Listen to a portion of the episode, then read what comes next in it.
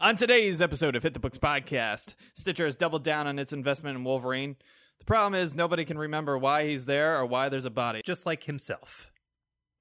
Big changes are coming to Justice League number 19, and Hit the Books is now on Spotify.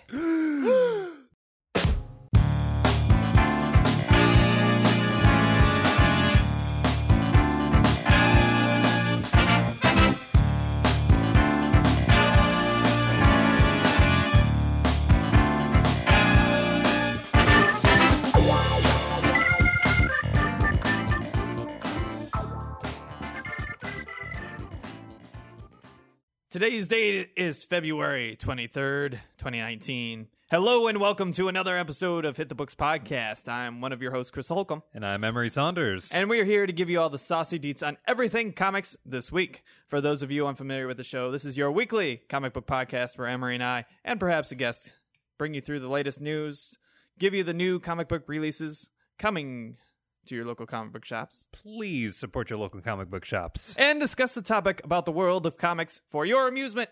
If that sounds like a good time, be sure to hit like and subscribe down below and check out our other services. We are now on Stitcher, on iTunes, and Spotify. Spotify. By popular demand, we are now on Spotify. Uh, we apologize it took us so long. Didn't take as long as I thought it was, it was going to. It, Uh, it, it's an easier process than you'd think. They've definitely improved things. So Yep. we're on Spotify now. Uh, links will be in the description of all of the services. So be sure to check those out if you prefer a different service uh, to listen and hear us on. And of course, we are always on Patreon at patreon.com forward slash hit the books. If you would like to support this show, as well as our new uh, wrestling podcast hosted by myself and my brother Dan, the man, Maloney. Ooh, coming from the filthy casual himself. uh, be sure to check that out if you have any interest in uh, the WWE. Uh, spoiler: the WWE is better than it's been in probably 15 years. I mean, ways way to raise the bar a foot off the ground. It, it's uh, it's I, it was bad, but it's right on the level of Attitude Era, and and for in ring talent, for actual performing in the ring, it's it's above Attitude Era. Much like the rest of the entertainment industry nowadays, we are always trying to reach back to the 90s. So if you've checked out of uh, the WWE slash WWF, you might want to hop back in. There's some really good stuff going on right now, especially what's going on with Daniel Bryan right now. Oh my god, that new belt. Oh, it's beautiful. Oh, It's beautiful. I want one. oh yeah. uh, so watch SmackDown specifically. Don't don't start with Raw. You might get the worst impression possible. Uh, watch okay. NXT. Watch SmackDown. Oh yeah, no, that I haven't been into wrestling for quite some time, and now that you mention it, uh, and from what you showed me, yeah, I'm gonna start with SmackDown. Hell yeah. they they've got some. Ooh, they really stepped their game up this time. They're killing it. They're Ooh. killing it. So uh, yeah, be sure to check out that show and its uh, epic intro I just created for episode two.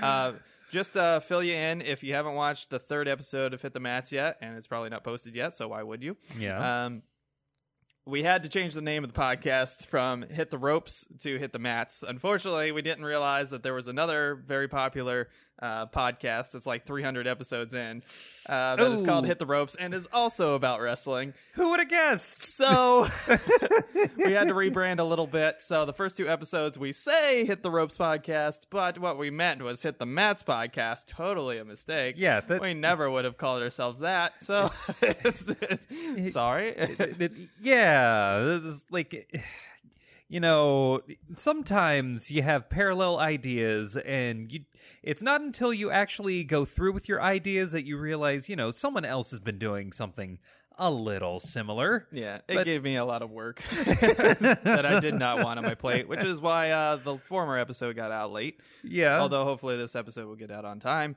on Wednesday or Thursday, and then the weekend, obviously, for the wrestling podcast. So apologies for that. Right. Hopefully we're back on schedule, but uh, there's always something. There's always something. Yeah, much like wrestlers themselves, sometimes they hit the ropes, other times they hit the mats. Yeah. So uh, go ahead and check those out if you are interested. And of course, uh, supporting us on Patreon at patreon.com forward slash hit the books uh, supports both shows. And if you contribute to either one, as little as a dollar, but all the way to the sky if you so choose, Oh yeah. um, you will earn tiers depending on what you uh, donate. Uh, f- our former producer, Will Beasley, contributed a very significant amount to, to which he won a, a, a, volume of our choosing based on his uh, aesthetics and what he liked. And uh, a nice personalized letter with both our signatures, of course, and a graphic on it, thanking him for his contribution and uh, a few other goodies as well. So, uh, big thank you to Will Beasley for his former support of the show. It really went a long way, and of course, he got credited as a producer on several episodes of the show for I think that month, Oh, yeah. month and a half, somewhere around there. Um, so yeah, look out for that. Uh, what have you been reading? Uh, I have actually been catching myself up on. I think I just got done reading through, and I'm still right now going through a bunch of Ghost Rider issues. As uh, I don't know why So I'm just. Spirits of Vengeance really Oh. got you back into it, huh? Oh yeah, there's something about. The, uh, I gotta say, like as a kid, I don't know what it was about uh, flame-headed motorcyclists that really got me into it, but man, uh, I think that might have been kind of telling for how my life went. My apologies to Bob. He was not on the set initially. Right? How, how dare I disrespect the greatness that is Bob? How dare you? I'm ashamed. But please continue.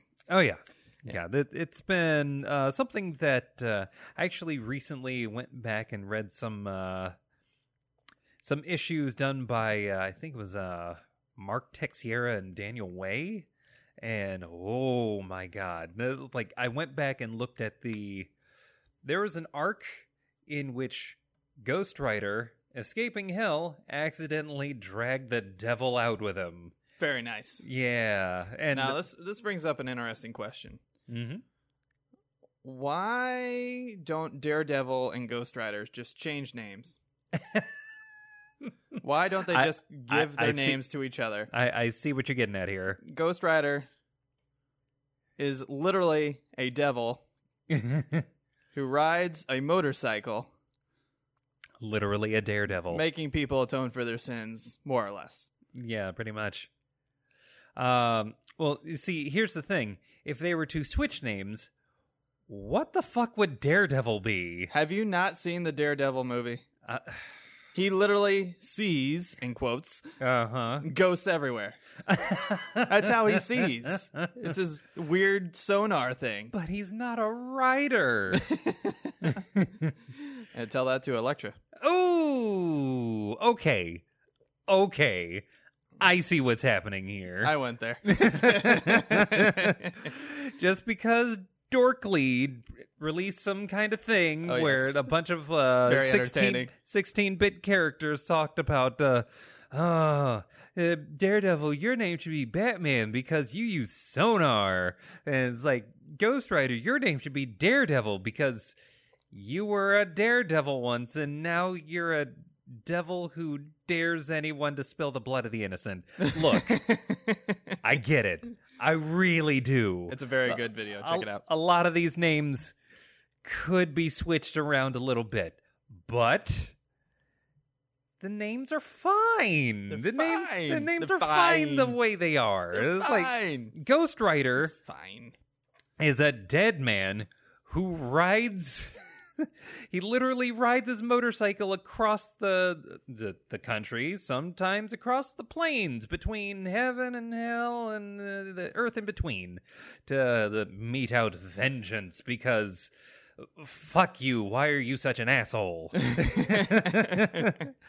and Daredevil is a man who's got the devil in him and he dares you to start some shit. Hot. there are Literally. there are reason why these people have their names, okay? Just let it happen. Just let it happen. Uh, anyone Poor who Elektra. Y- uh, uh, God damn it.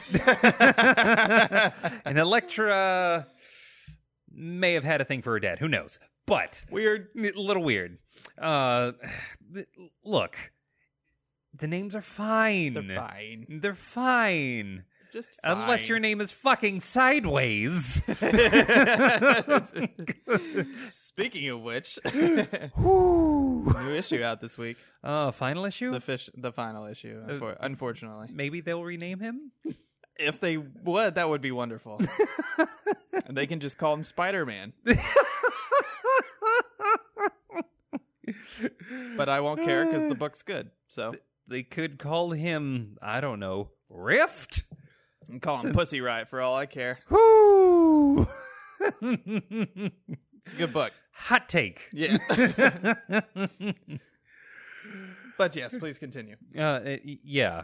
Uh, I- I'd been catching up on Ghost Rider issues. Okay. Uh, y- yeah, there was Johnny Blaze currently. uh, Johnny Blaze. Uh, in, and mind you, his stories are usually my favorite. Uh, I just wish that they would uh, sack up and let him have his classic aesthetic instead of stealing from Danny Ketch this whole fucking time. We do what we want. Uh, apparently. God. I get it. Danny Ketch's aesthetic was fucking cool. Maybe make Danny Ketch cool as well. Not that tall of an order. It's a struggle. Oh, okay. Uh, I was reading the the one where it's like, okay, uh, he dragged the devil out of hell with him, and uh, lo and behold, he he now has to drive across the country to beat up the devil six hundred and sixty six times. Worth that- Worth it. Completely worth it. Uh, one of my favorite issues was in the middle of this uh, crusade to kind of make the devil reform and have his ultimate power just so he can drag drag only one of them to hell. Um, which, uh, speaking of that phrase, if you haven't seen the movie Drag Me to Hell, watch it. It's great. Sam Raimi at his finest. Hmm. Uh, weird plug aside. Uh, my favorite issue in that whole thing actually had nothing to do with Satan being dragged all the way back to hell. It was this whole story coincided with another really cool story World War Hulk. That's the story where Uh, Hulk. yeah, I'm uh, familiar. No, yeah. mm, do we need it? uh, uh, yeah. Why? Yeah, we do. Oh. Uh, it, it- okay. This- sounds dumb on paper. I'm just warning you. Uh, okay. Imagine for a moment the Hulk, who had been exiled from Earth, had been forced to live his existence not on a peaceful planet, but uh, on a warlike planet where he has to be the Hulk all day, all night, all the time, no exceptions.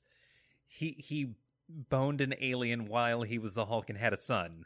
That that is how much Hulk Hulk was. Then he decided to come back and say, um, "Yeah, I'm still I'm still fucking mad. Fuck all of you," and tries to fight people like Black Bolt, Charles Xavier, Reed Richards, The Tony Illuminati. the Illuminati, the Tony Stark and Namor, like and Doctor Strange. Every single one of those hoity-toity motherfuckers was gonna get it because fuck them. Hot. now, where does Ghost Rider come into this? Ghost Rider comes in because, uh, you know, the, according to Doctor Strange, there is literally only one person in all of existence that can take the Hulk out, and it's Ghost Rider. I can confirm that that's false. um, according to Doctor Strange, Well, Doctor Strange is an idiot. according to Doctor Strange, and according to the books at that time, Ghost Rider has technically nearly limitless power. The only thing that keeps Ghost Rider at bay is Johnny Blaze. Johnny Blaze has been the safety on the extra dimensional gun that is the Ghost Rider, apparently. This whole fucking time. This whole time, There's been only one person to do it, and what do you know? Why don't we send this person to take care of the Hulk? You know what happens in this fight?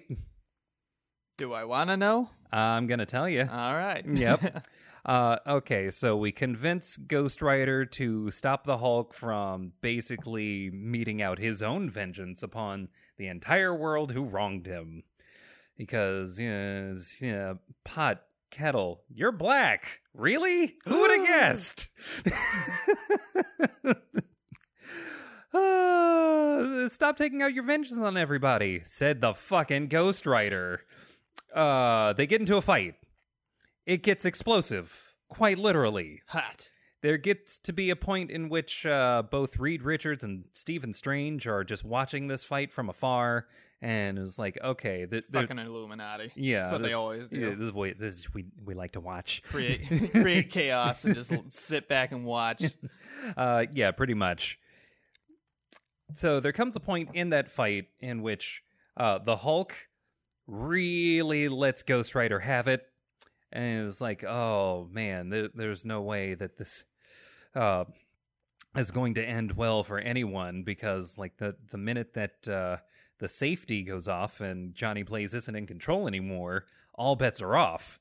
Everyone might fucking die at that point." Hot. And then, who would have guessed? The safety was off. Johnny Blaze was no longer in control for like a hot second. Guess what happens? He looks at him, stares him down a little bit. Not even the penance stare, just just straight looking at him. And then just decides to ride the fuck off. Bitch, I'm out. You want to know why? Why? Because the Hulk was innocent. and the Illuminati most definitely were not. I think we all knew that. Okay. That's one of my favorite issues just because it's like, you know The, what? prob- the problem with that book isn't the fun to be had in the book. The problem with that book is the entire premise, which is a flaw that I feel like should be addressed. Again, I haven't read the book, but based on the cliff notes you're giving me, Uh huh. is Hulk wearing a helmet? He's not. Specifically, Magneto's helmet. Nope. This is a very easily solvable problem. Xavier, uh, go fuck yourself. Uh, yeah, that's all I have to say. Uh, but what if Charles Xavier went into his mind and just decided, uh, oh, I want to scramble with you, and then the Hulk was like, no, fuck you, I'm gonna like brain flex and get you the fuck out. Yeah, I don't think that's how it works. I'm pretty sure he gets dumber when he becomes the Hulk. I'm pretty sure that's confirmed. Uh, oh, oh, I forgot to mention this uh, part of World War Hulk. Uh, because he's the Hulk that whole fucking time, uh, the Hulk actually gets uh, smart-ish, Ish. and by that Smart-ish does Uh, not but- mean smart. That- true. that, that is not what that means. But It's like he- Rowan quoting Galileo on SmackDown. All right, oh, which is awesome. oh. Yeah, I'm sure Xavier could try it. Why he didn't, I don't know. But uh, mm, fuck it. Yeah. So um, I'll probably read it because it sounds fun, It- It's a lot of fun. but the entire premise is flawed. Uh, it's very flawed. uh, maybe Professor X took a uh, pacifist route. Yeah, he was sure a pacifist when he sent him to a fucking another planet to die. What? He just Yeah, sent that him was to. so pacifistic, you fuck. He did, took him to a planet where he thought he was going to live Ugh. in peace, Oh my god. away from everyone. What could possibly go wrong? I mean, that you could basically just fucking brain scramble him. Be done. You don't even have to kill the guy. Just brain scramble him. Eh, problem solved. There you go. All happy? Good. Bye. but no. about that. Ghost Rider is apparently the only one available. I'm not sure where Charles Xavier or any of the X Men were during that story, but also, we know Wolverine has killed the Hulk before. Maybe not in that timeline. uh, okay, he's But he, he- stabbed him. He killed the Hulk. Old man Logan. Oh, Yeah. different timeline. Different timeline. That- Still happened. Just letting you know. he could. So this uh Doctor Strange saying that he's the only one capable is complete horseshit. I've just named two that could easily change this. Look, they're trying to beef up Ghost Rider, okay? Just let him have it. We're trying. Should I bring in Jean Grey? No. That's three. She's dead. she was double, triple dead by that time. oh, but she came back.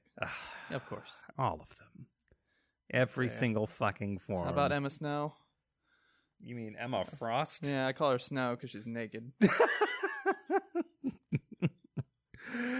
Oh, I can see ah, her E- lily white skin everywhere. E- Emma Frost would turn into a diamond and get broke. Uh, she wouldn't have to because she'd be nowhere near the guy.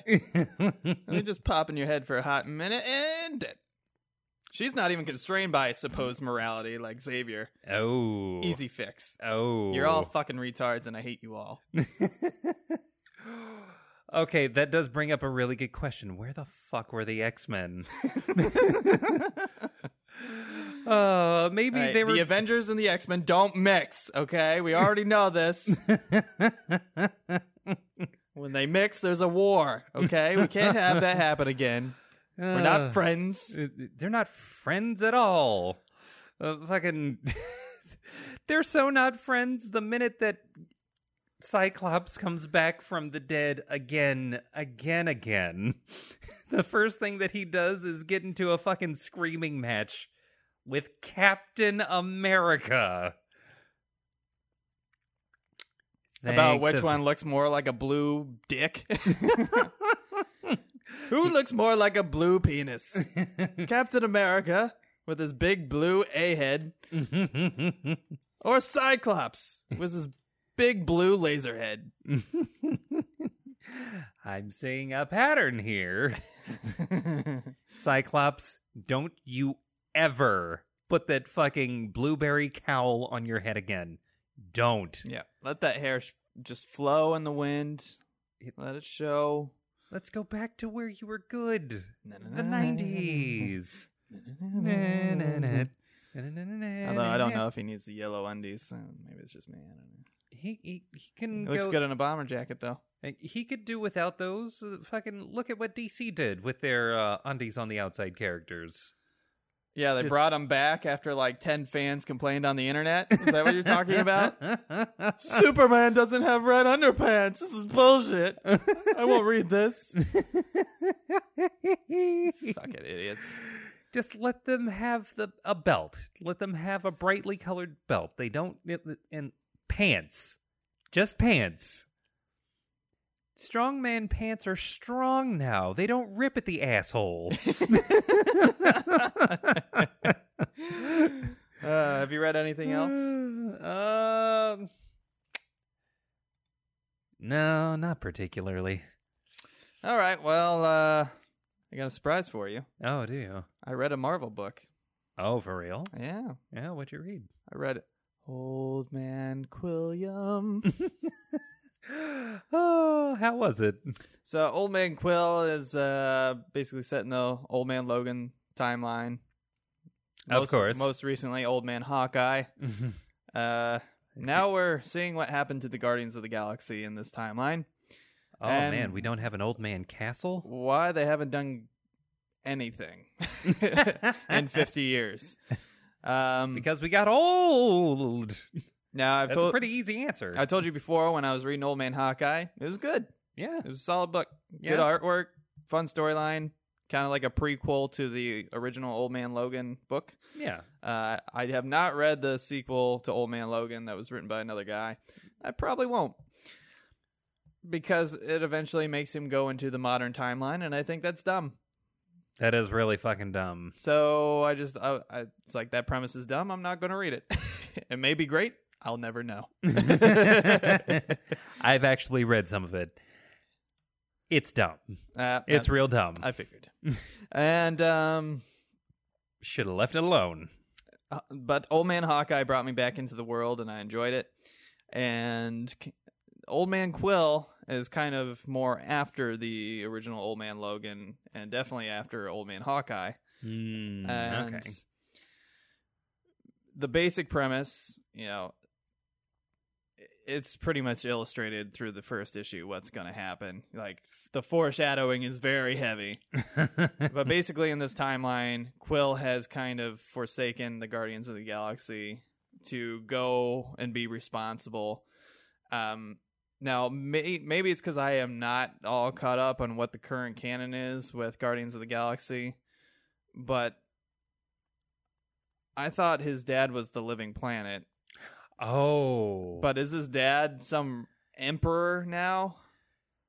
Technically, his dad has always been an emperor. Uh, the movie is the one that decided to go a different route with that one. okay so that's that's the literal one the movie just completely changed it yeah. Okay.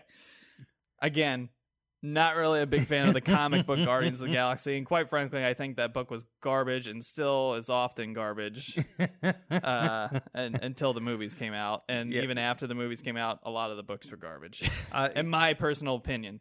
Yeah, that's James Gunn knows how to take what is there and mix it until something actually sweet comes out. Yeah.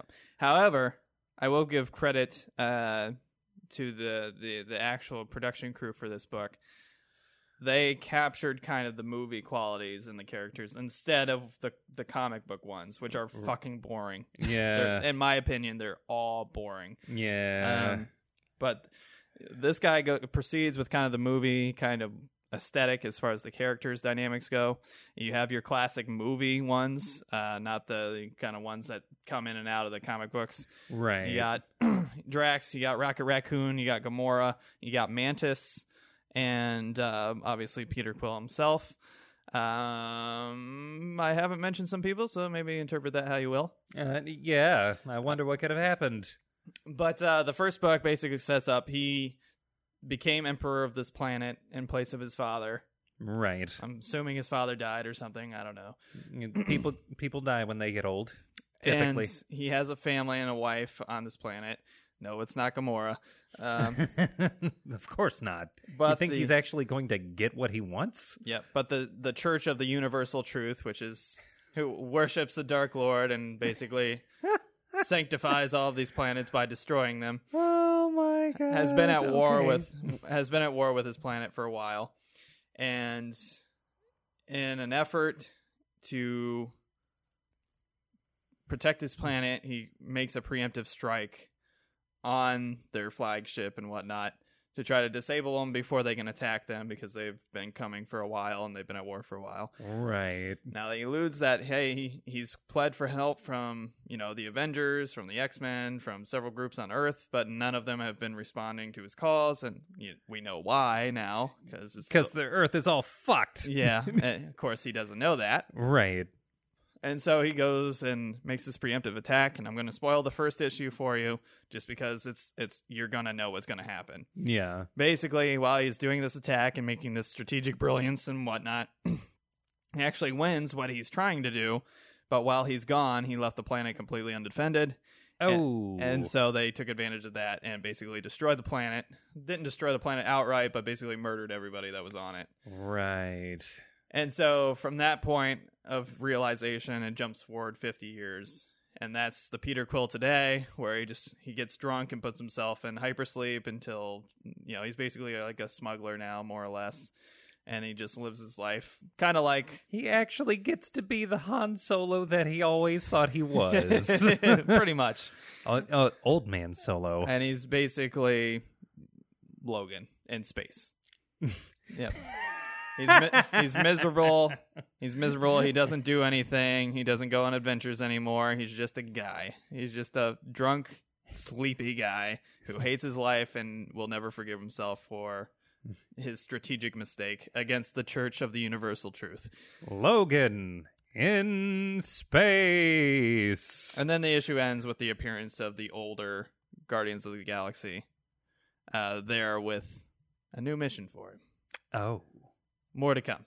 And then I read the second issue. Second issue uh, brings back a lot of familiar faces and a lot of uh, As you do. familiar events.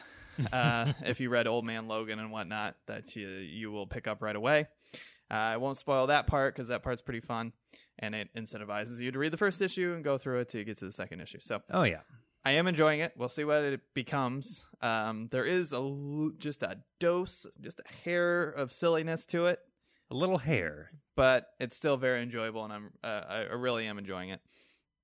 Um, the next book I picked up and read, I finally got around to uh, some Black Label stuff from DC.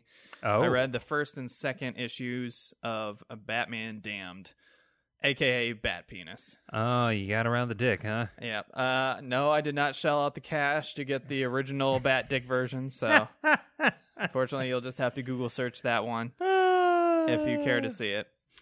So, what I will say is the back Dick panel is completely unnecessary. There's it's. eh, I thought it was going to be since it's, it's a book where he's with John Constantine and there's a lot of supernatural stuff going on. I thought that it was going to be him going crazy and he's in this world like you know weird kind of ethereal some kind of supernatural world or event or hallucination or something and that's why he's naked? Nope. Wait a minute. nope. He just You thought for a second that Batman would for some reason be naked as a result of whatever fucking supernatural shenanigans yeah. he and Constantine were about to get up to. yeah exactly. Because that would make sense. No. Sounds legit. what happens in this book is um he just feels like getting naked right after he gets out of the Batmobile. he pulls up to the Bat Cave and says, "You know what's good for a penis? Cold cave air and bats." And he just strips down and uh, he's just naked. You know what's wrong with that? There's no reason for it. Y- you know what's really wrong with that? That completely colors any instance that you would imagine Batman getting home from being Batman whilst a Robin is in the car with him. Yeah. No appearance of Robin as of right now. How many fucking times did he do this? I don't know. This is the question It's now. It's real weird. It doesn't make any sense. There's no reason for it. So all the controversy about the bat dick, just a little bit warranted, because it's nudity for the sake of nudity. There was literally no reason for him to be naked in that panel, and just to have dong, you know, waving around. It just it, it didn't didn't, didn't need to be there. Ooh, ooh. I know how I'll counteract all of these boob comics. It'll be perfect. Brilliant. And it'll sell like Check fucking and mate self. I can't believe I've done this. God damn it. Yeah, it was it was real dumb. Uh, at least that panel. So I take back everything I said in defense of the bat dick and the censoring of it. It was stupid. Like, should art be censored? No. But was that necessary at all? No. it was not necessary. And I hope you all enjoy the hundred dollars you spent on that issue to get the bat dick because it's definitely not worth it. People like fan fiction, right? I wonder how many people have been trying to figure out what Batman's dick would look like underneath that costume. yeah. So Ooh, mystery solved. So what I'll say about this book is visually it's very stunning. The panels Even are, the dick. Uh, I mean, it's a dick. It looks like a, a, a flaccid penis. Um, but the the book is drawn very well. The art is very it's very uniquely drawn. It's not your typical comic book fair. It's more of a It's not your typical bat dick. yeah. Everything looks like like a classic, you know, paperback noir cover. You know, something along those lines. Um, the I'm trying to give you the basic premise of the book, but really nothing is coherent yet. And I'm, you know, it's only three issues long. There's Oh. oh, book one, book two, and book three. They're all super sized books, so it's it's a long book, so you're paying a little bit extra, but the story is completely incoherent. Like you have John Constantine who is narrating through the book and Trying to get to the bottom of that bad dick. basically rambling and there's no real reason for it there's these random flashbacks to uh, bruce wayne as a child watching his mom and dad fight and argue and then he finds out that his mom or his dad's been cheating on her and like just stupid stuff that doesn't seem to need to be there and what has the fuck? no relation to the modern day story whatsoever. Um, there's a lot of supernatural cameos. Um, I won't spoil them for you in case you're interested in being surprised by them, but really, it's not worth it because it's just they're there. They do. There for being there. I will say, Etrigan the demon appears, and it's in the stupidest way possible. If you ever wanted to see Etrigan the demon rap, this is the book for you. he is literally an underground rapper in this book. As But- in, he raps from hell. Yeah, his he spits hot fire. God damn it! Dylan, Dylan, Dylan, uh, Dylan. I spit hot fire, man. And he literally tells Batman, "Get away from me! You're too close." oh, I'm dead. yeah, it's there's a lot of stupid in this book. It's it's He's- written it's written by Brian Azzarello, and uh, I think there's a good idea somewhere in there, but I I haven't found it yet. and the artwork is brilliant. All right, I don't want to take anything away from the artwork, but this book is just, it's nonsensical, and really so far. In the first two issues, there is no reason whatsoever for a supernatural element. None. They're just there. to have John Constantine narrate and have a rapper version of Etrigan for no apparent reason. And yeah, it's so basically from what I can gather between two supersized issue books for the premise is that something happened on the bridge that night. Batman was initially all destroyed and fucked up and stabbed and whatever else. Can't remember what happened. Very Wolverine esque. And oh um, no, no more Dark Claw. No more Dark Claw. and supposedly Joker has been found dead. Um, but is he dead? Premise. The- and uh, just stupid shit, just nonsensical stuff keeps happening for no reason. However, I kind of have a theory of what's going to be the ending of this book. If it's going to try to make sense, this is what I think is going to happen. I think he's going to have a sixth sense moment like, but I'm a ghost too, or something, something along those lines. He was dead the whole And, time. and that's going to explain the supernatural element of it. But if if that's not the case, I don't know how they're going to tie everything together in this last issue. Oh, and um, another fun fact for issue two, book two, Batman is almost crazy raped. what? He's almost crazy raped. What? Read more to to find out. Uh, What the? F- although I don't know yet if I should tell you to read this book or not, because I'm not sure I want to support it yet. Did Zack Snyder give them notes? What the fuck is this bullshit? There's a lot of stupid happening in this book. now, I'll give it credit uh, in this way. Beyond the art being amazing, it is an adult book. It is a very valiant attempt to make something serious and something adults can appreciate more than, say, the typical comic book fair. However, it is being so poorly executed and it is so incoherent I don't know if this is going to pay off at all. If it does, great. You know, I'm all about it. But so far, Brian Azzarello has not done himself any favors.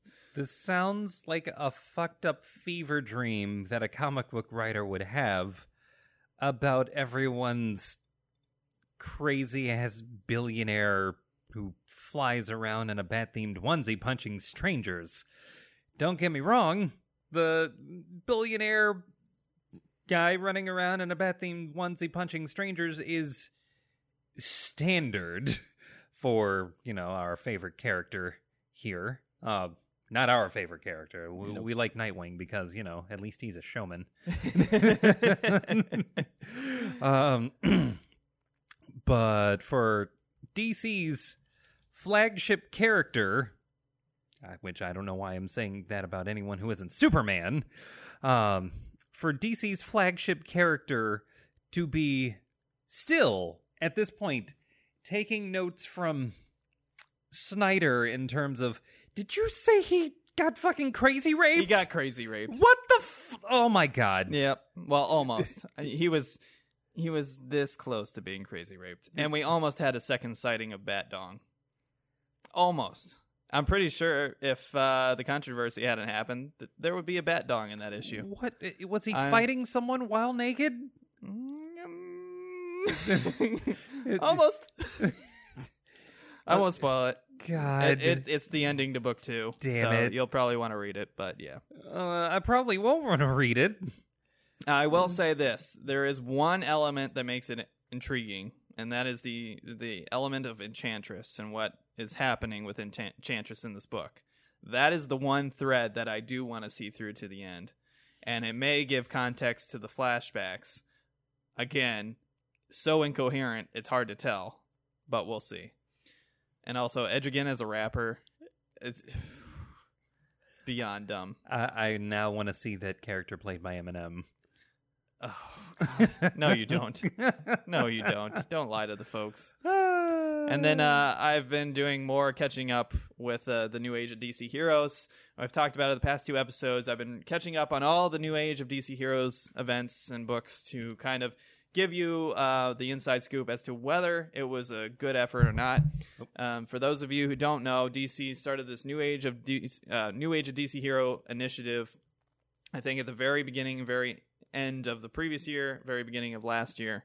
Um, and they had a lot of great flagship titles.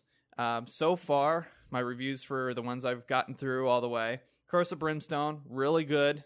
Uh, Silencer, outstanding.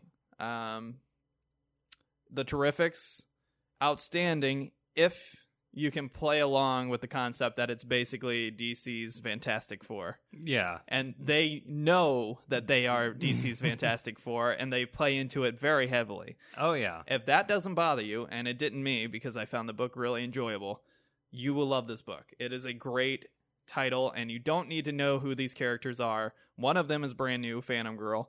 Uh, Mr. Terrific, Metamorpho, Plastic Man have more or less been ir- irrelevant to the, the greater DC universe, but they're great characters and they're very well fleshed out as human beings in these books. So read the Terrifics, read Silencer, read Curse of Brimstone for sure, and then Sideways eh, very much like the Terrifics, is a very self-aware Spider-Man ripoff, but with kind of Nightcrawler's powers.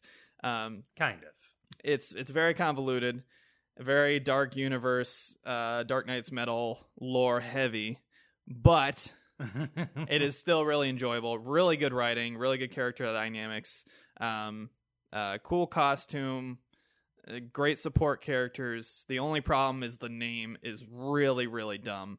And they acknowledge in the later issues of the book that the name is really, really dumb.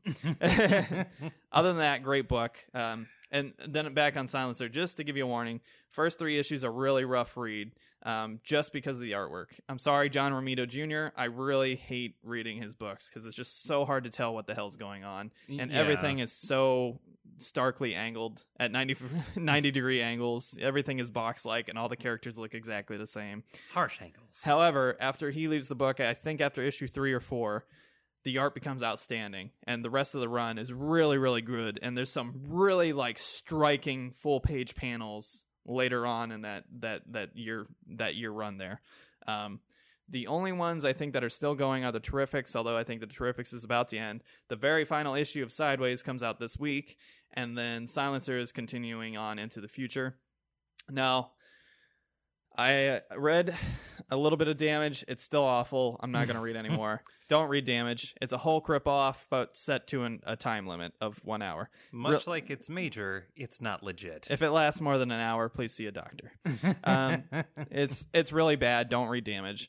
Um, and then the other one that came, this book was delayed several times. Uh, probably because they were giving Jim Lee at the time a hundred million things to draw and do, and he clearly did not care about this book. I don't think, um, because it was probably his worst effort I've ever seen on paper. Yeah. Immortal Men is not a good book. It's awful. It's incoherent. The dialogue is really cringeworthy. Oh. Um, the artwork internally and externally is not good, even though Jim Lee, an all time great, a guy that should be a, a comic book Hall of Famer, Yeah. it's just not good. it's it- not good. uh, It's really bad. Scott Williams wrote it, you know. Uh, oh, I'm sorry. Scott Williams contributed to the art, probably color. And then James Tynion the fourth, who we are often fans of, much like Jim Lee. yeah. he- it was just not a good effort. It's very incoherent. It's very hard to follow. The dialogue doesn't make sense. The characters aren't very likable. Nothing about this book was good, and it got canceled pretty quickly. Um, and I can see why. Yeah. It, it was not worth all the delays. They delayed it. It was supposed to be one of the launch titles for the new era of DC Heroes, and they didn't get it out. I think until the end of April. Ooh. So that was four or five months delayed, and it it was the book I was looking forward to the most because I had Jim Lee attached to it. The Immortal Men sounded cool. It sounded like a cool concept. I'm always in on like immortal characters, characters that have been around forever yeah. or should be around forever, like Wolverine. Like it's, but it just didn't. It nothing about it worked. didn't pan out. Nope. So That's unfortunate. yeah, unfortunately, it's not not a good book. So so far, we're four for two. So four Hmm. books were really good. Two books were really bad. Overall, I'd say that's a huge win. It introduced new, diverse characters to the DC lore. It did rip off Marvel a little bit, but more often than not, very self aware about it, which oh is yeah.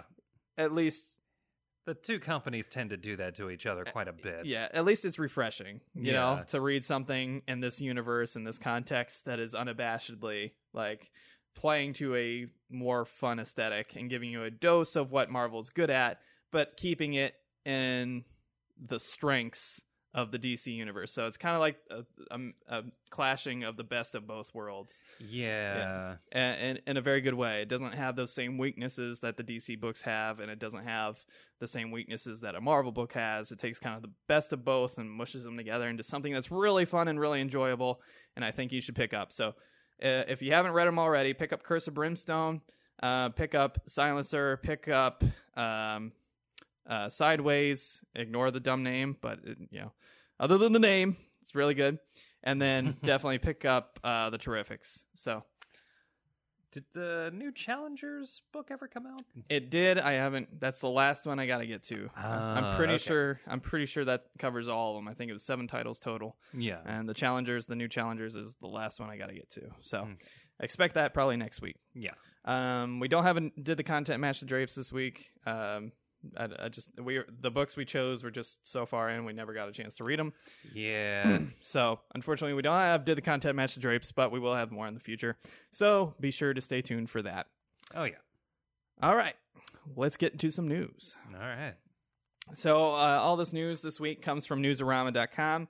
They always give us great news headlines for comic book world. Uh, there are other, more probably well known sites that put comic book news out there. However, unfortunately, they often rely on just word on the street and bullshit that ends up not being true, and a lot of filler articles that just aren't worth your time. but uh, Newsarama uh, is, does a really good job. All of these articles this time come from Chris Arrant uh, who writes many of the articles on there, along with uh, uh, what was it, Grant um, Morrison? Morrison, Marston, Marston. Marson? Yeah, I think it's Marston. Okay. Might be wrong. I apologize if I screwed up your name. But uh, let's get into it. Not a lot of news this week. Um, first up, uh, Stitcher has decided to re up its contract with Marvel to do another uh, podcast exclusive story um, called Wolverine The Lost Trail. Now, their first initiative into this, I actually listened to it. It was enjoyable, but I, I just, I, I think it's just because I'm not really audio based for a lot of things, especially storytelling. Yeah. I just had a hard time following it, and some of the voice actors that were playing the parts were just so over the top. it was a little hard to listen to sometimes. Um, yeah. It, it might have sounded like they were overcompensating for the lack of visuals. Yeah, so but it was a decent experience. If you listen to Stitcher, which you should, if you listen to Hit the Books podcast and Hit Oh, the yeah. Mats podcast, because we're on there, um, they were advertising it pretty heavily uh, at the end. Basically, it's it's an incentive to get you to pay for their premium service on the Stitcher app, which gives you access to a bunch of other shows and stuff like that, Right. and extra content and like new new features on the apps and stuff like that. kind of like YouTube Premium. Yeah, and I I think it's pretty much how they earn most of their money.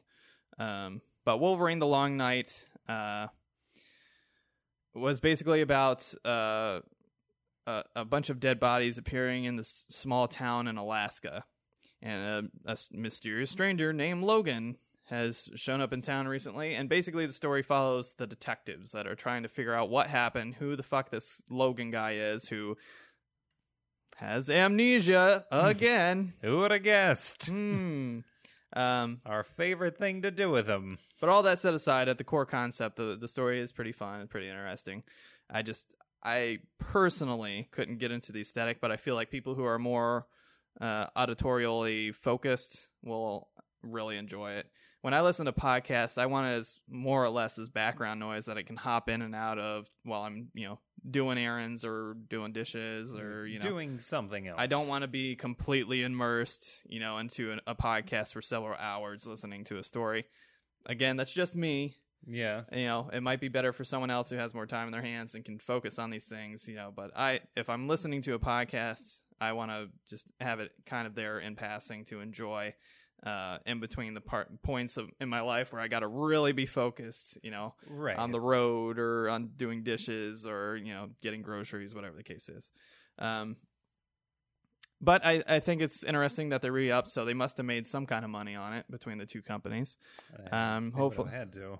and uh, I, I they haven't released the, the whole premise for it yet but i assume it's going to build off of this current version of wolverine now if you don't like uh, the audio setting you can actually pick up the book. They started releasing a comic version of it Hmm. of wolverine the long night which i pick up the first issue of. The, the art's really good really solid.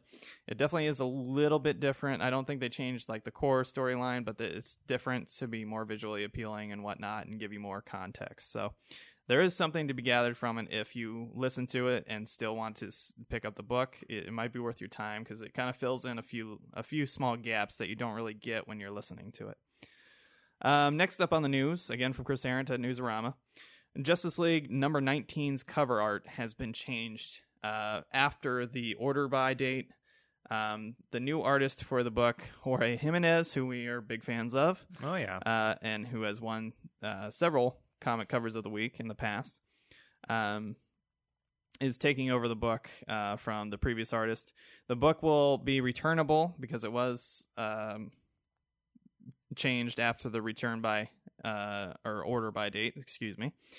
Uh, and the old cover will now be a variant of Justice League number 20. So if you are really wanting that original 19 cover, it's okay. You're not losing it. You just got to wait for issue number 20, and then you got to pick up the variant.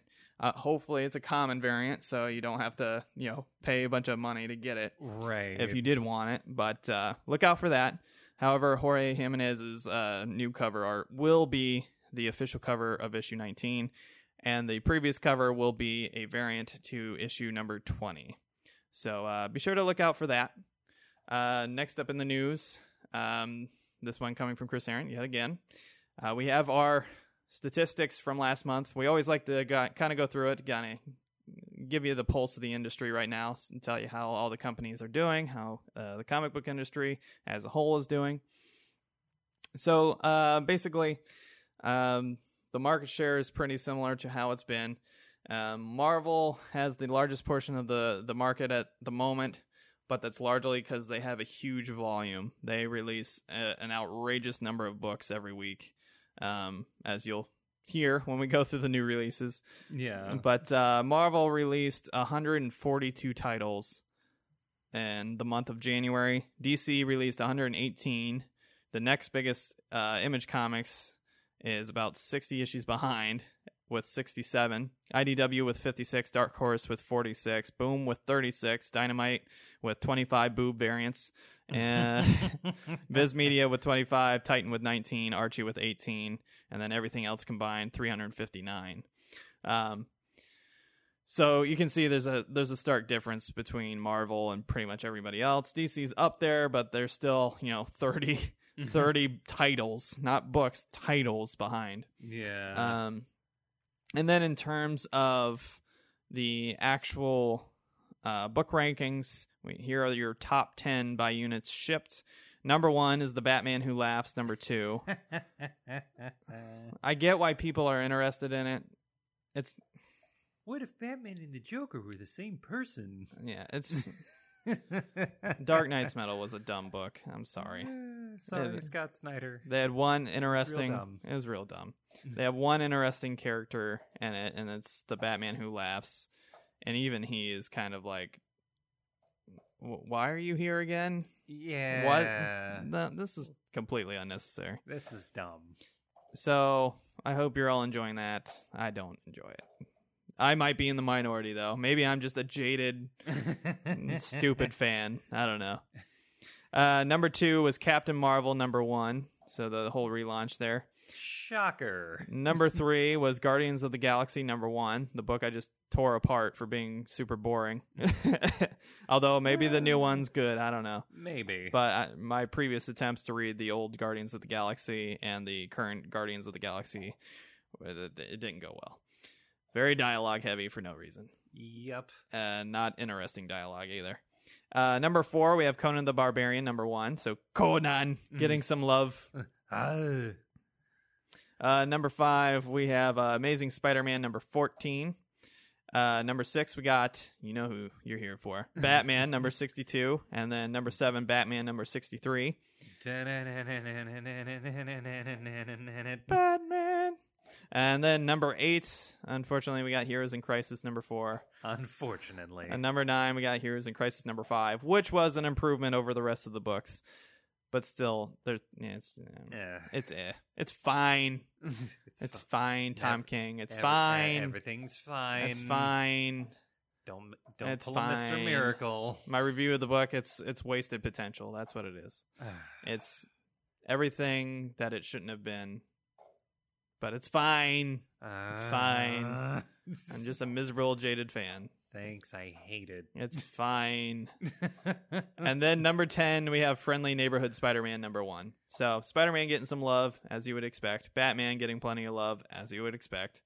Tom King, I love you, but you, you I don't know if you need love for this one. And then uh, Guardians of the Galaxy number one, Captain Marvel number one. Of course, number ones always sell pretty well, so Usually. um, good on them. Uh, and a nice little balance between Marvel and DC. Unfortunately, no uh, third party companies got on the list. Usually, Image or IDW gets on there, at least somewhere in there. But yeah. looks like they had kind of a weak showing this month. Um, overall, from uh, December to January, as you would expect, most of the percentages in terms of comparative sales went down. But the good news is, is the year is starting really strong, and versus January of last year, uh, sales are up pretty much across the board, about fifteen to twenty percent. Um, and toys, if you care about toys, are up thirty five percent. So big jump for them. Um, so yeah, go ahead and uh, check all that stuff out. Uh, again, it's on newsarama.com uh, and written by Chris Arrant. Uh, really good stuff there. Uh, if you like the Batman Who Laughs, I'm sorry. It's fine. I am not sorry. It's fine. I just don't like it. it's fine. It's What if this guy who's already in a gimp costume made his costume even more gimpy? Yeah, yeah. so it's basically an origin story for that version of Batman. That's that's what it is. Sounds But- about right. It's such a dumb concept to begin with. Do you really need to know the origin? No. No. No, you really don't. It's fine. it's, It's fine. it's fine. It's fine. Everything's fine. Well, Emery, that wraps up the news. No delay corner this week, so that's a good sign. Hey, And we seem to have a delay corner every week for the past like four or five weeks, which is not good. maybe they're learning, Uh, but or maybe they're taking a week off. Who knows? Yeah. and that is the news. you know what? In case they ever drag me to hell, I want my last words to be What comic books are we hitting up this week? Well, Emery, I thought you'd never ask. All right, folks. We will now be separating the uh, comics of the week recording um, just for convenience sake so that Emery can be here long enough to be in the final segment on weeks that were ti kind of time crunched. I'm also going to be making a separate cut uh, of this segment in, independent of the actual podcast. So if you watch our YouTube channel and just need a quick resources to see what's coming this week, uh, with obviously the covers on the YouTube channel and the the names and companies of the books. Uh, please feel free to check out our our, our YouTube channel uh, and find these separate cuts. Of course, it's only going to go back to this week and beyond. Uh, it won't no, it won't go back to last week and before because simply that's just it's too much work, and I don't have the time uh, to go back and find them all and find the proper time codes and record them from the YouTube channel to my laptop to actually edit everything. So, unfortunately, I won't be doing that. But going forward, we will have uh, the release of the actual episode on all your podcast services and on the YouTube channel. And then we will have the actual uh, new releases as a separate uh, segment that is cut from the original podcast just so that you can see it as a resource uh, independent of the show. And if you need to go back to the show to see, you know, what comics are coming out this week, you don't have to kind of comb through every bit of the, the episode to find it. And I will try my best to put time codes on uh, each of the podcast videos. So if you don't want to watch, you know, the new comics coming this week segment, you can actually just skip ahead to our awards of cover and variant cover of the week. Um, uh, to hopefully be more convenient for our audience and uh, anybody out there who relies on us as a comic book resource. So, uh, once again, we get all of these covers from uh, freshcomics.us, which is a great resource if you want to see what's coming up, what came out last week, and what's coming out uh, this week. Um, this one is going to be for the week of February 27th, 2019. So, without further ado, let's get into it. First up from Marvel Comics, we have Age of X Man, Extremist, number one. We have Avengers, No Road Home, number three. We have Black Panther, number nine, featuring a very uh, Aquaman in the trench uh, aesthetic there on that cover. We have Black Panther versus Deadpool, number two. We have Captain America, number eight. We have Captain Marvel, Braver and Mightier, number one. We have Daredevil, number two, with a very cool kind of classic style. We have Fantastic Four, number seven. We have Marvel Comics Presents, number two. We have a Moon Girl and Devil Dinosaur, number 40 for the kids out there. We have Star Wars Dr. Aphra, number 29, for you fucking nerds. We have The Amazing Spider Man, number 16. We have The Invaders, number 2. We have The Savage Sword of Conan, number 2. Ah! We have The Superior Spider Man, number 3. We have West Coast Avengers, number 8. And then finally, we have X Force, number 3. From DC Comics, we have Action Comics number 1008. We have Batgirl number 32. We have Batman Beyond number 29. We have Detective Comics number 999 with a very intriguing uh, story co- cover there and makes me wonder what's going on in the narrative. We have Freedom Fighters number 3. We have Heroes in Crisis number six, the latest from Tom King. We have Justice League Odyssey number six, which is a pretty good book. I need to catch up on it. We have Martian Manhunter number three, which I am still following. Kind of needs to find its voice, but we'll see what happens. We have Old Lady Harley number five, which I'm pretty sure is just a single issue uh, play of the regular Harley book uh, kind of making fun of the Marvel old man books, Old Man Hawkeye, Old Man Logan, Old Man Quill, etc.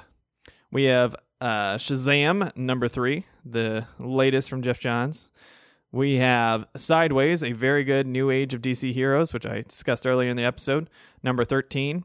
Wish they would change the name, though. The name is really bad. Unfortunately, this is the final issue of the book, so hopefully, this just means that they're going to change the name and relaunch it but if they don't, that's pretty disappointing because it is a, a, really solid book with great artwork and great aesthetic, good character dialogue, uh, really interesting new characters for the DC universe.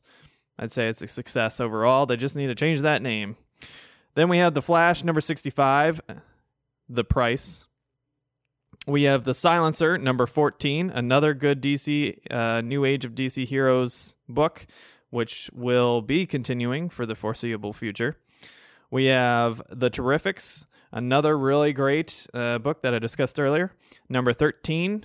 Uh, again, part of the New Age of DC Heroes. This one, I believe, only introduces one new character in Phantom Girl, but all the other characters are just lesser known characters that just weren't really fleshed out in prior books, in my opinion, um, and really get to shine in this book.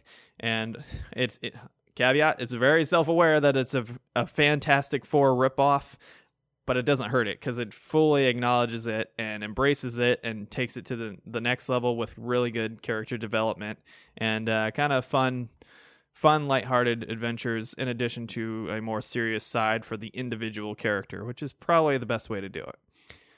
Next up we got wonder woman number 65 and that wraps up dc from boom studios we have bone parish number 7 we have buffy the vampire slayer number 2 we have Firefly, number four. I know there's a lot of Firefly fans out there, including Emery. We have Labyrinth, Coronation, number 11. We have Mighty Morphin Power Rangers. It's Morphin time! Number 36. We have Smooth Criminals, number 4. We have Steven Universe, number 25. We have The Avant Guards, number 2. And that wraps up Boom. From Image Comics, we have Hardcore, number 3. We have Ice Cream Man, which is the kind of pseudo Stephen King uh, style horror book, number 10. We have Mage the Hero Denied, number 15. We have Man Eaters, number 6. We have Oliver, number 2. We have Outcast, number 39. We have Redlands, number 11. We have Rose, number 17. We have Spawn, number 294. We have The Realm, number 11. And we have The Wicked and the Divine, number 42. From Dynamite Entertainment, we have many titles abreast here. We have Elvira, Mistress of the Dark, number 5. We have Hack and Slash versus Chaos, number 3. We have John Wick, number 5. We have Peter Cannon, Thunderbolt, number 2. And that wraps up Dynamite. From Dark Horse Comics, we have Ali- definitely not aliens. From Dark Horse Comics, we have Aliens Resistance number 2. We have Black Hammer Age of Doom number 8. We have Crimson Lotus number 4. We have Fight Club 3 number 2. We have Hellboy and the BPRD 1956 number 4. And we have Weird, wired, mm, weird, where word. Number two, spelled W Y R D. From IDW Publishing, we have Atomic Robo, Dawn of the New Era, number three. We have Punk's Not Dead, London Calling, number one. We have Sonic the Hedgehog, Gotta Go Fast, number 14. Star Trek The Q Conflict, number two. Uh, Q being a character that's very much uh, based on the Star Trek: The Next Generation and beyond, uh, which is godlike character that's obsessed with uh, Jean-Luc Picard and loves to terrorize the man. Next up from Valiant, we have Bloodshot: Rising Spirit number four. We have The Forgotten Queen and number one. From Titan Books, we have Life is Strange and number four. We have Tank Girl Action Alley number three. From Archie Comics, we have Betty and Veronica number three. From Lions Forge Comics, we have Catalyst Prime Kino number 14. We have Catalyst Prime Summit number 13. And we have Quincredible number 4. From Oni Press, we have Invader Zim number 40. We have Rick and Morty number 47. From Scout Comics, we have Once Our Land book 2 number 1. We have Shadow Play number 2. We have the Cyber Spectre number two, And we have Wulfborne, spelled W U L F B O R N E, number one. From Vertigo, we have Hex Wives, number five. And we have the latest addition to the Sandman Universe books, The Books of Magic, number five. And that is everything coming to your local comic book shops Please support your local comic book shops. and digital devices this week. Now it's time to hand out the prestigious, nay life changing award of cover and variant cover of the week from Hit the Books Podcast. Ooh. First up, your cover of the week goes to Vertigo's The Books of Magic number five. This one, another Sandman Universe title, who has been consistently uh, great, at least for the cover art. We still need to dive into this one, but yeah, uh, we do. Oh my god. um, it's part of the whole Sandman universe, Neil Gaiman universe uh, that they've been trying to build um, Sandman. based on these Sandman books, which are very famous and very good. Um, this cover has been done by Kai Carpenter, and it's excellent. It's it's wonderful. It's aesthetic. It's ethereal, like many of the other Sandman books. It has a very stark kind of fantasy vibe to it, like the classic fantasy paperback art styles that were underappreciated, in my opinion. When a comic book cover reminds me of both The Labyrinth and The never ending Story all in the same fucking I was- cover, you win by default. Yeah, I was definitely I was getting more of like a never-ending story mixed with like Harry Potter vibe from it. Yeah. And now I might be biased because there's a character with dark hair and glasses writing in a big book with a giant owl, owl on his shoulder. right. So clearly there's some uh, uh, Harry Potter tones there. Uh, yeah, playing around with it a little bit. But yeah, it's a wonderful, wonderful aesthetic. Has a very cool art style, very kind of uh, watercolor brush stroke like. Um, just beautiful cover art and really uh, everything about it from the aesthetics of the the title overlay, the DC Vertigo uh, logo, which is the new one that I really love. Um, the cool kind of half crescent moon uh, numbering there on the bottom panel. Everything is great about it, and I really, really enjoy it. I think Kai Carpenter did a wonderful job, and uh, really can't wait to see what else happens uh, with these these Sandman universe books because basically every single one has had something interesting on the cover, and that's that's outstanding. And I can't wait to actually dive into these books. oh yeah. Um, yeah, so big congratulations to Kai Carpenter for your work on Vertigo's The Books of Magic number five. Now it's time to hand out the prestigious, nay life changing award of variant cover of the week. This one goes to DC's Justice League Odyssey number six variant cover. This one done by Tony Infante. Um, Interesting. now this one, uh, well, it has a very uh, hmm, About this cover. yeah. it has an aesthetic for sure It definitely does. that uh, I occasionally fall victim to, but I think it's good. Yeah. Uh, it, uh, okay, I will say this about it without getting into what this c- cover is obviously trying to do. Uh, this is the kind of cover that looks like it's kind of trying to be both a comic book cover and a movie poster a little bit. Just a little s- bit. At the same time. Just enough. Just be, enough. Just enough to be interesting. Oh, yeah. So it features uh, Jessica Cruz, Green Lantern, and uh, Starfire. Um, for those of you unfamiliar with this book, Justice League Odyssey is kind of a spin-off of the Dark Nights Metal slash uh, No Justice book. No Justice being good, Dark Nights Metal. You know, you be the judge. I know I'm in the minority, but I don't like it. Yeah. Um, but it, it kind of naturally forms a ragtag group um, that go off trying to respond to this kind of warning message, help, SOS message, more or less, um, as many ragtag team books kind of start off with. Yeah, as you do. It's a very t- it's a very common uh, comic book trope, but you end up with Jessica Cruz, uh, Starfire, Cyborg, um, for some reason that I still can't decipher, Azrael, and um, more or less Darkseid, kind of. I've o- I'm only two issues in, but it, mm, it's How, it's- how do not- we get uh, Batman in this without putting Batman in this? I guess, but Azrael doesn't need to be there at all. I don't know why Azrael, you know, is there. I don't think we need a saint of Dumas, you know, Saint of dumbass. some saint of dumbass. Yeah, I don't think we need him there. A, a Gotham, a very local character, staged exclusively in Gotham on Earth. For some reason, needs to wear a bat symbol in space.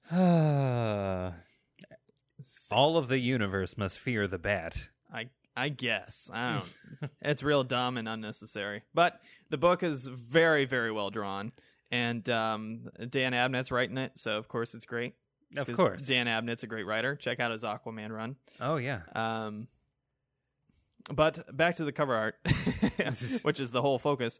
It's done in a really cool kind of. It's almost like a cel shade, like a hand drawn cel shaded design. Yeah. It has a really, really cool, unique aesthetic to it. It's clearly a big, you know, action shot where Jessica Cruz has summoned all of these different pointy weapons, ready to eviscerate her opponent with her Green Lantern ring, and then Right. Starfire very dramatically shooting lasers out of her hands at some kind of opponent. We're assuming, um, but of That's course what she does. but of course, it's in a very strategic movie poster like pose. And then you have the very subtle DC logo on the very top, which I like. I love it when DC doesn't need feel the need to crush the, the comic book art with its logo and actually lets the logo shine. As you can tell from this variant, there is no quotes on it, which is beautiful. I- Thank God. I hate covers with quotes on it. I hate covers that have some unnecessary. If you put it on the volume, fine. It's a volume. That's what you're supposed to do to advertise a volume. Yeah. It does not need to be on each individual issue. It I don't really need to see doesn't. advertisements for the next upcoming movie. I don't need to see uh, speech bubbles on the fucking cover. You know, we're not in the 1950s and 40s anymore. Don't do it. Right. So, really love that this artwork is allowed to shine. It has brilliant color work. Uh, it- I don't know if Tony Infante did uh, the the coloring for this this issue, but it is a very stark and very wonderful color outlay uh, over a very very cool kind of pseudo cel shaded aesthetic.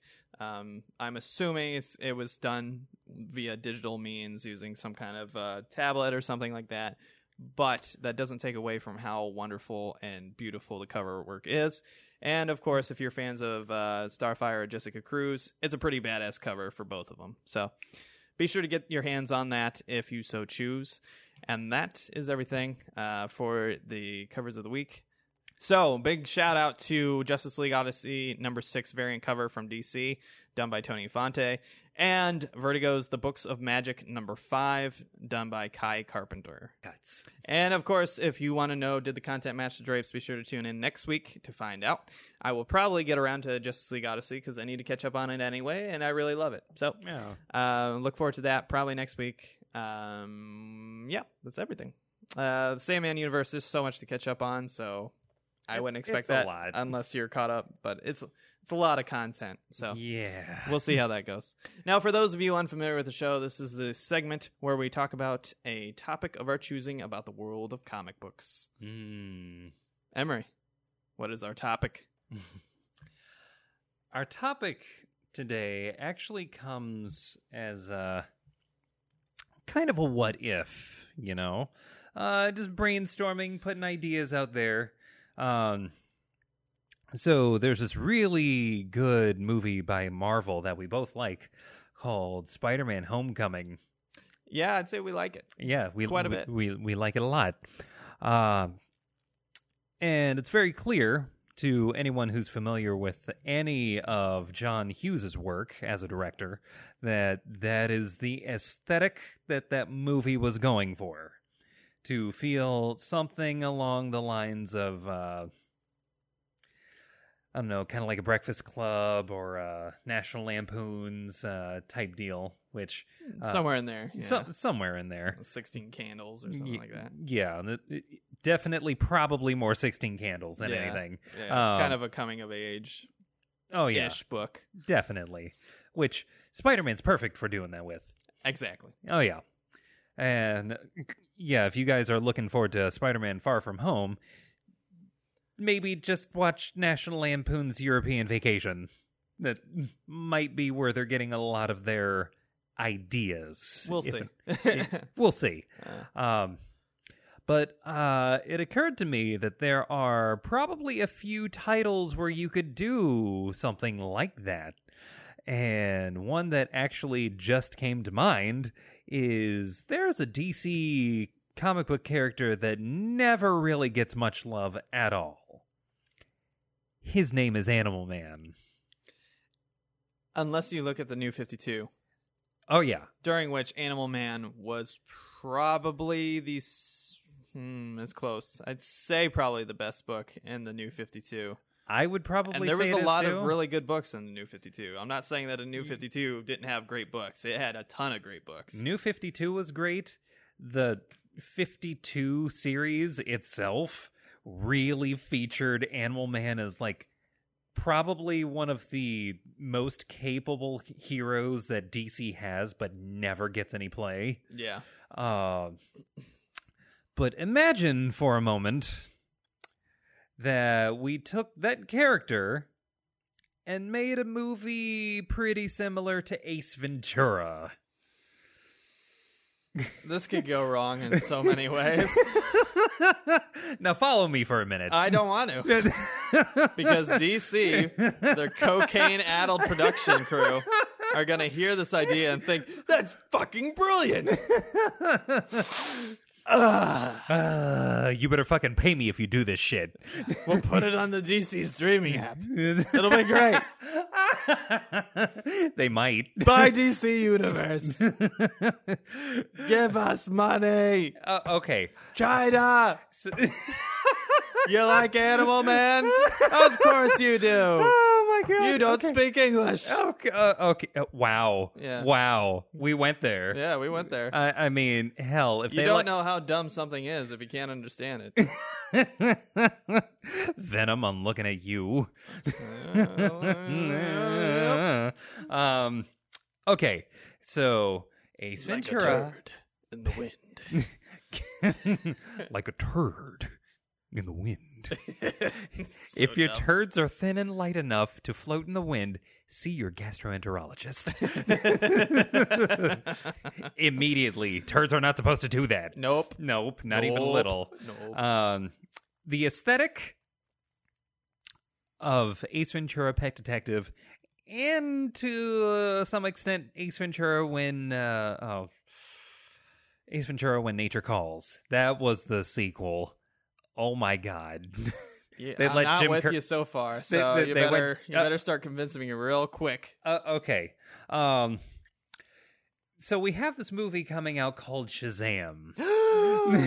I am so hyped for this movie. You have no idea how hyped I am for this movie. Okay, now this is a movie that is in a lot of ways going to embrace the wonder, the fun, The muscle suit. the comedy. Yes, the muscle suit, because Yeah. there's no way Zachary Levi's getting anywhere close to that jacked. I'm so ready. I'm so ready. I was this was the movie I was least convinced about, even though I love Shazam. Yeah. After that trailer, After that trailer, you were sold. completely sold. Oh yeah. One trailer. Oh yeah. Completely sold. Uh, now, I have been tricked by DC's trailers before. Suicide Squad, I'm looking at you, yep. But I'm I'm ready. They, Yep. They pulled me back in again. Yep. I'm gonna watch it. Yep. I I'm I I'm hope sold. I love it. I hope I love it. I am it. so sold. Don't fuck me over again. Yeah. Don't hurt me again. Okay. Now. It's like Harley's relationship with Joker. I just keep going back for the beatings. Ooh. Ooh. Yeah, let, let's not do that. Okay, so imagine for a moment we have a movie where we actually get to embrace a little bit of the silliness, a little bit, but we, instead of engaging like full Jim Carrey, uh, we go into a little bit more of the hero side, but sometimes he gets a little silly because he gets his powers from animals and maybe occasionally starts to act a little bit like them. Okay, can I propose a change to this? What change? Instead of Animal Man, why don't you just use Beast Boy? Because clearly that's what you want to do. You want to make Uh, a uh, Beast Boy uh, movie. okay, while a Beast Boy movie could be cool, they will never do a fucking Beast Boy movie because he literally is useless outside of having the Teen Titans around him. They were gonna make a cyborg movie. Same thing is true. Uh, yes, hence why he's on the Doom Patrol now. Booyah. Flaccid, Don't you- don't- Flaccid Booyah makes its return. Thanks, Justice League. No. I, I genuinely wonder if that was something that Zack Snyder did before he left the project, or if they added that in, if they added the Flaccid Booyah in after he left. It's I- like I this movie is so serious, but we have to let people know that we kind of watched Teen Titans a little bit. I honestly need to know. Oh, Booyah. we are never. We are never. N- no, no, no. Dun, dun, dun, dun, dun, None of that. dun, dun, dun, dun. None of that. this is why we go with Animal Man because they need to figure out the fucking Teen Titans first before we even touch any of those characters individually. But we can build a Teen Titans universe where we have a movie for each individual character and they culminate in a Teen Titans movie. Pitch a fucking Starfire movie to me. Have you seen Guardians of the Galaxy? Okay. All of that, except she eventually gets jettisoned to Earth. Done. Uh, sure. You have James Gunn. Maybe. Make it happen. Maybe.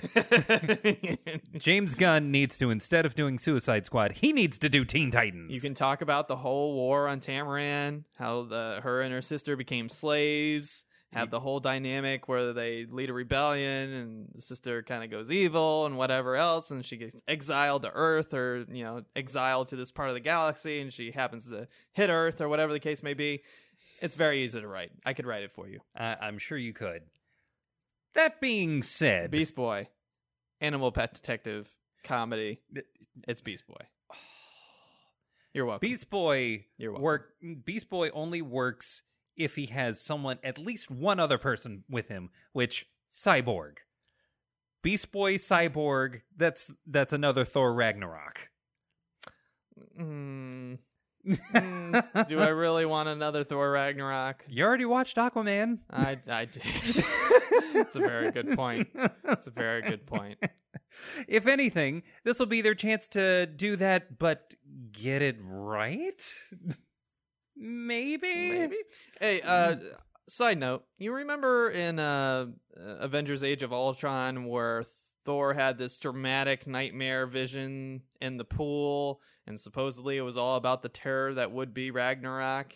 And you remember how in Ragnarok none of that like really happened, Like none of it. like none of it, yeah. like he not was, even a little. he was partying with Jeff Goldblum for the entire movie.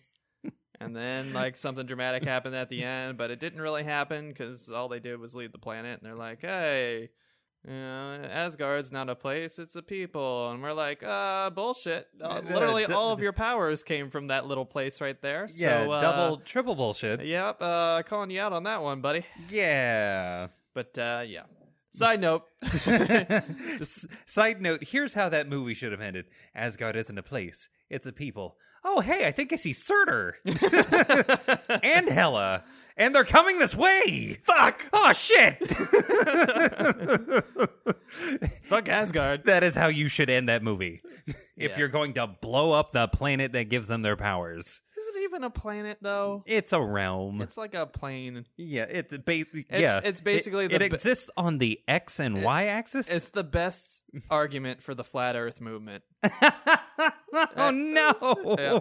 Disney supports the flat Earth theory. No. Just thought you should know. No. it hurts.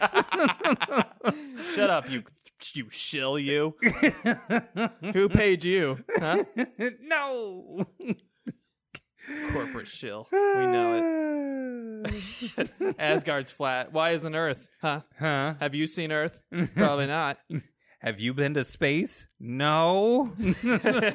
How do you know? Uh, I know because I can't see the Statue of Liberty or the fucking Empire State is that still a big one? I can't see those. I really can't see them. It's because of the haze, man. Okay, The haze. The haze. Oh okay? my god, the the, The the, like haze. the haze over the the like the earth yeah, that's only flat. yeah. That that's why you can't see Oh it. yeah, it gets magnified. The further you look, the more haze is in the way, Oh. until eventually you can't see anything. Oh, okay. You it's not like we're You shill. constantly You traveling round earth over shill. something. Oh, oh. Y- you can get it. You know what I'm gonna do? I'm Asgard is proof. I'm gonna go to the edge of the earth once I fucking find it and throw you right the fuck off and see what happens. hey, Jack Sparrow went off the edge of the earth. We don't talk about that. More proof. Oh my god. so dumb. All right. Uh, sorry, I keep distracting you Uh, from your uh, animal man who should be Beast Boy. Ugh. Um, okay, okay, we're using Animal Ace- Man Ace because he never gets enough play. Okay. That is the biggest reason. but we need a serious movie with Animal. He sh- Animal Man. He shouldn't be in a comedy. Have you But read? he Have you, have you read the entire run of the New Fifty Two Animal Man? I have, Very serious book. and we could do that for movie two. Horrifically serious. We we could go we can go straight into movie two. But movie one ought to be about embracing how Animal Man is he's cool and he gets all these animal powers when he's around animals and You're describing Beast Boy. okay, he can change into animals. That that is what Beast Boy does. He turns into the beast as opposed to just copying their abilities. All right, give me a second here.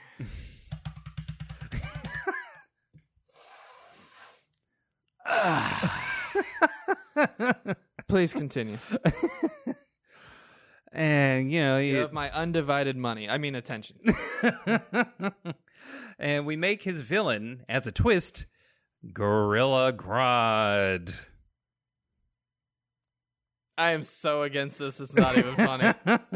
I am so seriously uh, DC. Just close your ears, earmuffs. La la la la la. I can't hear anything. Do not. the money's do right this. there. You- the money's right I there. I know you're crazy enough to Come do it. Come on. Don't do it. Come on. Don't. please don't do it. it would be so much fun, though. I don't even like you ejecting this idea into the internet sphere. I might edit it out. We'll see. Y- yeah, I'm about just, that. I'm just going to censor you straight up.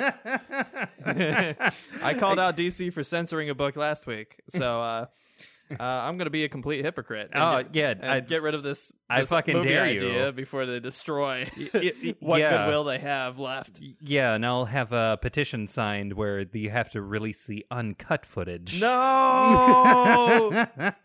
I won't fold. I won't. Petitions work, right? Apparently, thanks DC.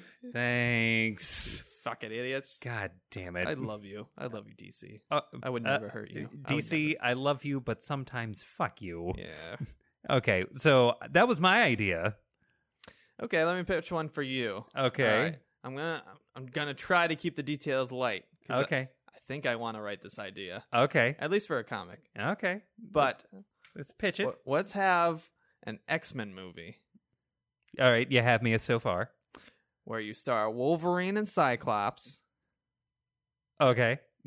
Sounds good. Yeah. Sounds yeah, good. Yeah, I mean, like- you're already sold. Yeah, clearly. pretty much. Uh, yeah. the- So Wolverine and Cyclops, what are they doing? So we're gonna have a very Howard Hughes uh, esque thought bubble there. Okay. and uh, we're going to have some issues with them as instructors, uh, where they're constantly fighting in front of the students for obvious reasons. Teachers, stop fighting. And Xavier has listened to this bickering for the final time. He calls them into his office. He berates them. He tells them, you know, I'm this close to firing both of you and just sending you home on your way, then kicking you out of the X Men, blah, blah, blah, blah, blah. And of course, we have the other X Men in the room, Jean Grey, feeling guilty because she's often the reason why they're fighting. We have, you know, say Storm in there trying to kind of come up with ideas for solutions. And then Beast, the very calm, controlled, uh, very cerebral individual who comes up with a brilliant plan to fix this problem. Of course, Beast would come up with a plan. A place where they can kind of work out their aggressions in a non harmful way. Go on. Beast steps in before Professor Xavier decides to fire them and says, Hold on, Professor. Why don't we put them each in charge of the troubled students' uh, junior league basketball teams? All right. And so they each have to coach a rival mutant team. And of course, they have to have a rival mutant team because what normal school is going to compete with a bunch of mutants that can possibly kill them on the basketball court? Y- yeah. And um, they are each in charge of picking the teams, coaching the teams, and ensuring that they don't get into trouble in the process. And so this puts them in a kind of after school activity that'll distract them from what they're constantly bickering about, aka Jean Grey. It gives them the opportunity to kind of compete with each other in a natural way. It gives them a chance to kind of bond with the students and help them grow uh, as as children into young teens and adults. mm-hmm. And it sets up for a lot of great, wonderful, hilarious shenanigans. Ooh. So clearly, you're going to cast a handful of interesting mutants on your basketball teams. Of course. You're going to have fun with the whole like picking one by one process, and of course, you're going to wonder who's going to be the last student picked. Oh. which could be a very nice dynamic. Oh, yeah? you could have you know the kind of suck up on Cyclops' team that's always sucking up to Cyclops, but he hates it. You could, you could have the, the the student that's always doing stupid crap and being lazy, maybe like the Blob or something like that on Yeah. on Logan's team that he has to constantly coach and you know bring around and kind of lead him by the hand.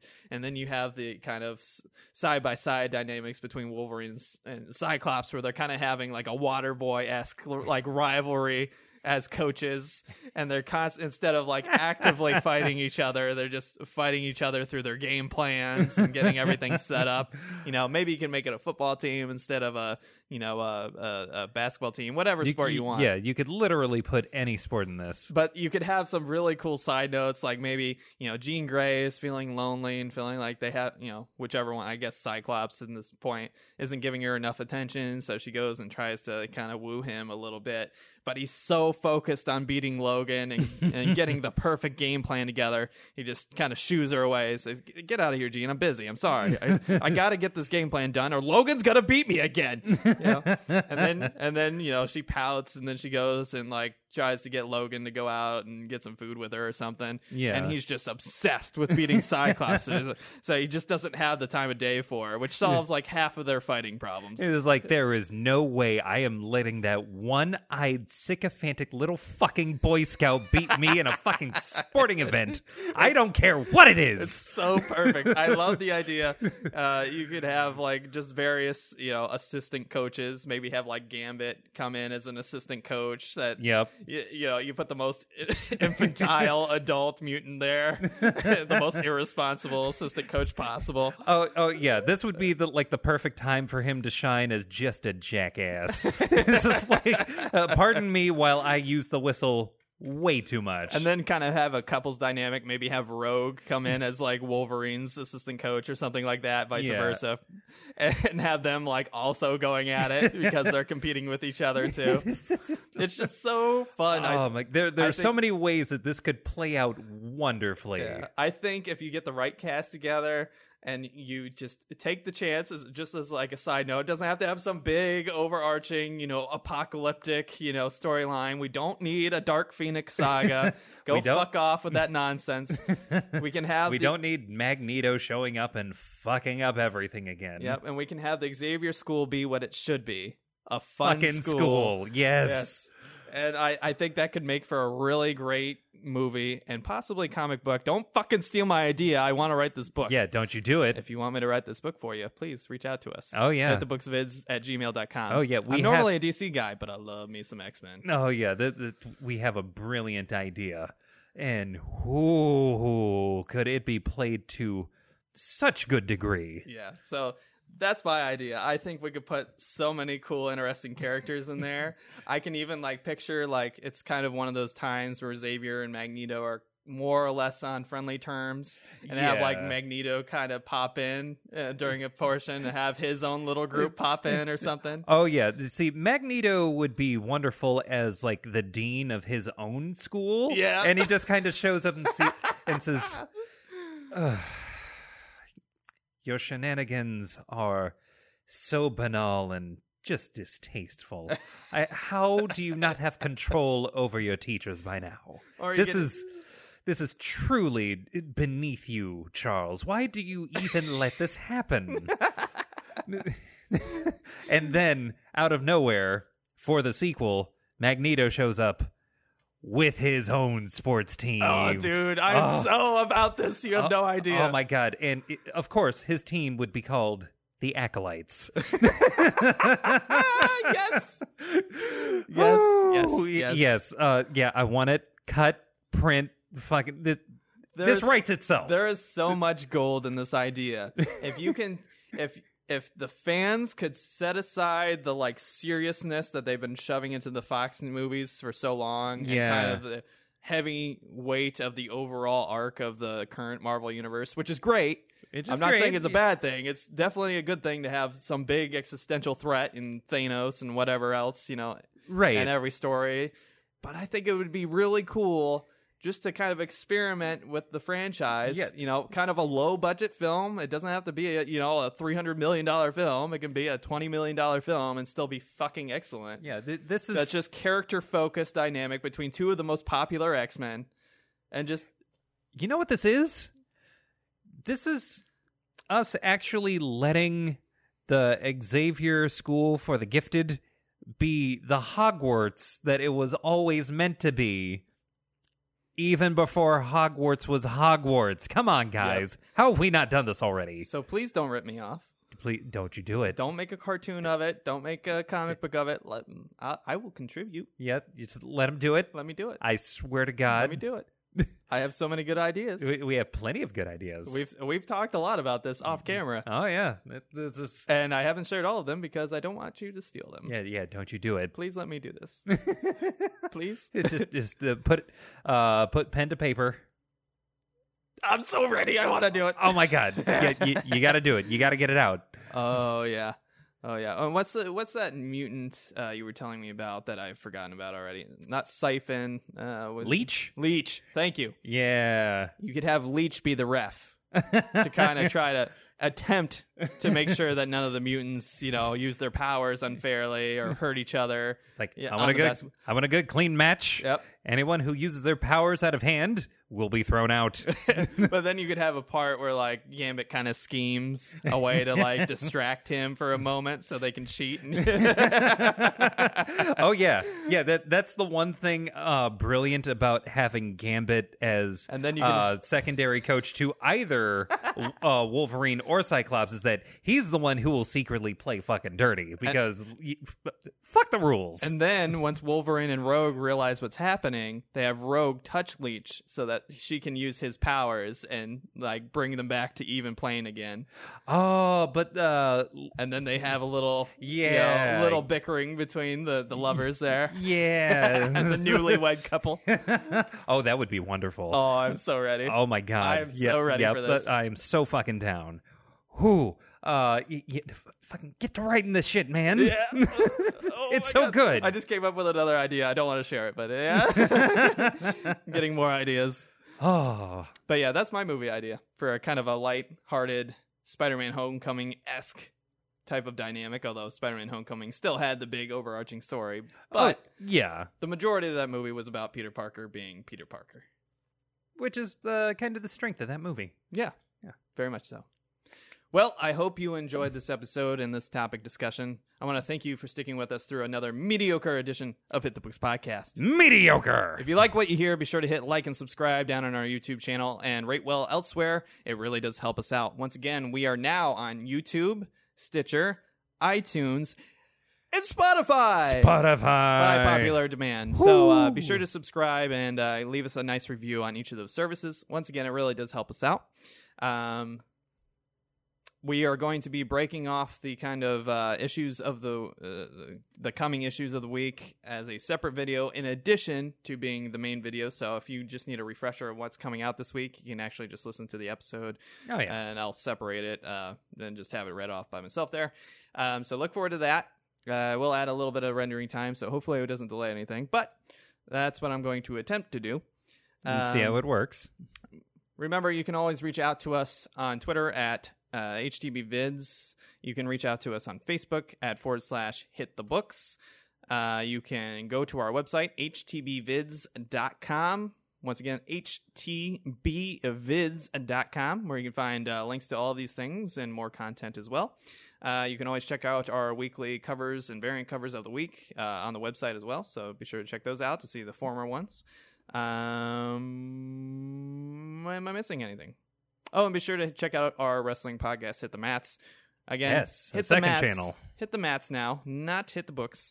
The videos are under the YouTube channel Hit the Books Videos or Hit the Books Vids. I can't remember what I renamed it. I think it's Hit the Books Vids. I'm going to say it's Hit the Books Vids. Yeah, let's go with Um, that. But both shows will be on that YouTube channel. However, on your podcast services, they will be separated because podcasts have moved forward into the future and allow us to put mu- multiple shows under the same account, where YouTube has not. So, Not yet. unfortunately, uh, they're not separated, but uh, feel free to subscribe and enjoy those anyway.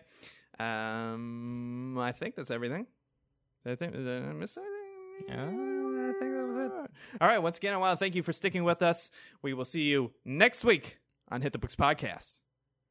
Don't fucking steal my idea. Don't you do it. Let me do it. oh, X Men Little Giants. Let's fucking go. I'm so about this. it's so good.